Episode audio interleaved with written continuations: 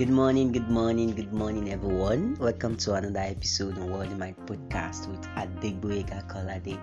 Wow, I'm so excited to be reaching out to everybody. I'm so excited to be reaching out to you. I'm so excited to be here with you this morning once again. And you know, just like we do on this podcast, just like you know, is a routine on this podcast is that we help ourselves, we help ourselves get much more productive as the day goes by. You know, there are a lot of things that we might not pay attention to, there are a lot of things that our mind might overlook, but we'll bring them to our forefront, we'll bring them to our point of reference on this podcast. All right, so welcome to this episode once again, and today we're going to be having an excited, excited short tip for our morning dose as we go out to eat the day, as we go out to be effective, as we go out to be much more productive in our actions, in our activities, in our work.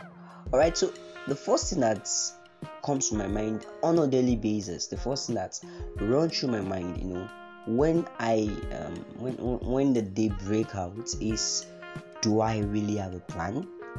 Do I really know what I want to do today?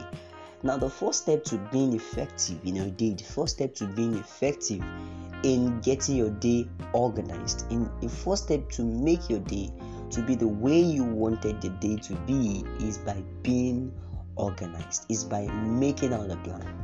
You know, you can't live with a planless day. You can't you can't just run by the day without having a plan. If not, things will create the day for you.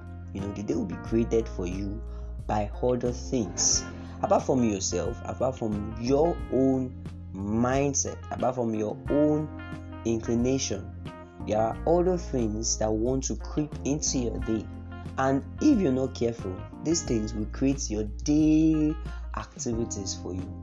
So the first thing you need to do when you wake up in the morning the first thing you need to do when the day breaks out in order for you to be productive is have a plan have a plan for the day. Make out a plan for the day. Ensure that your day is planned out.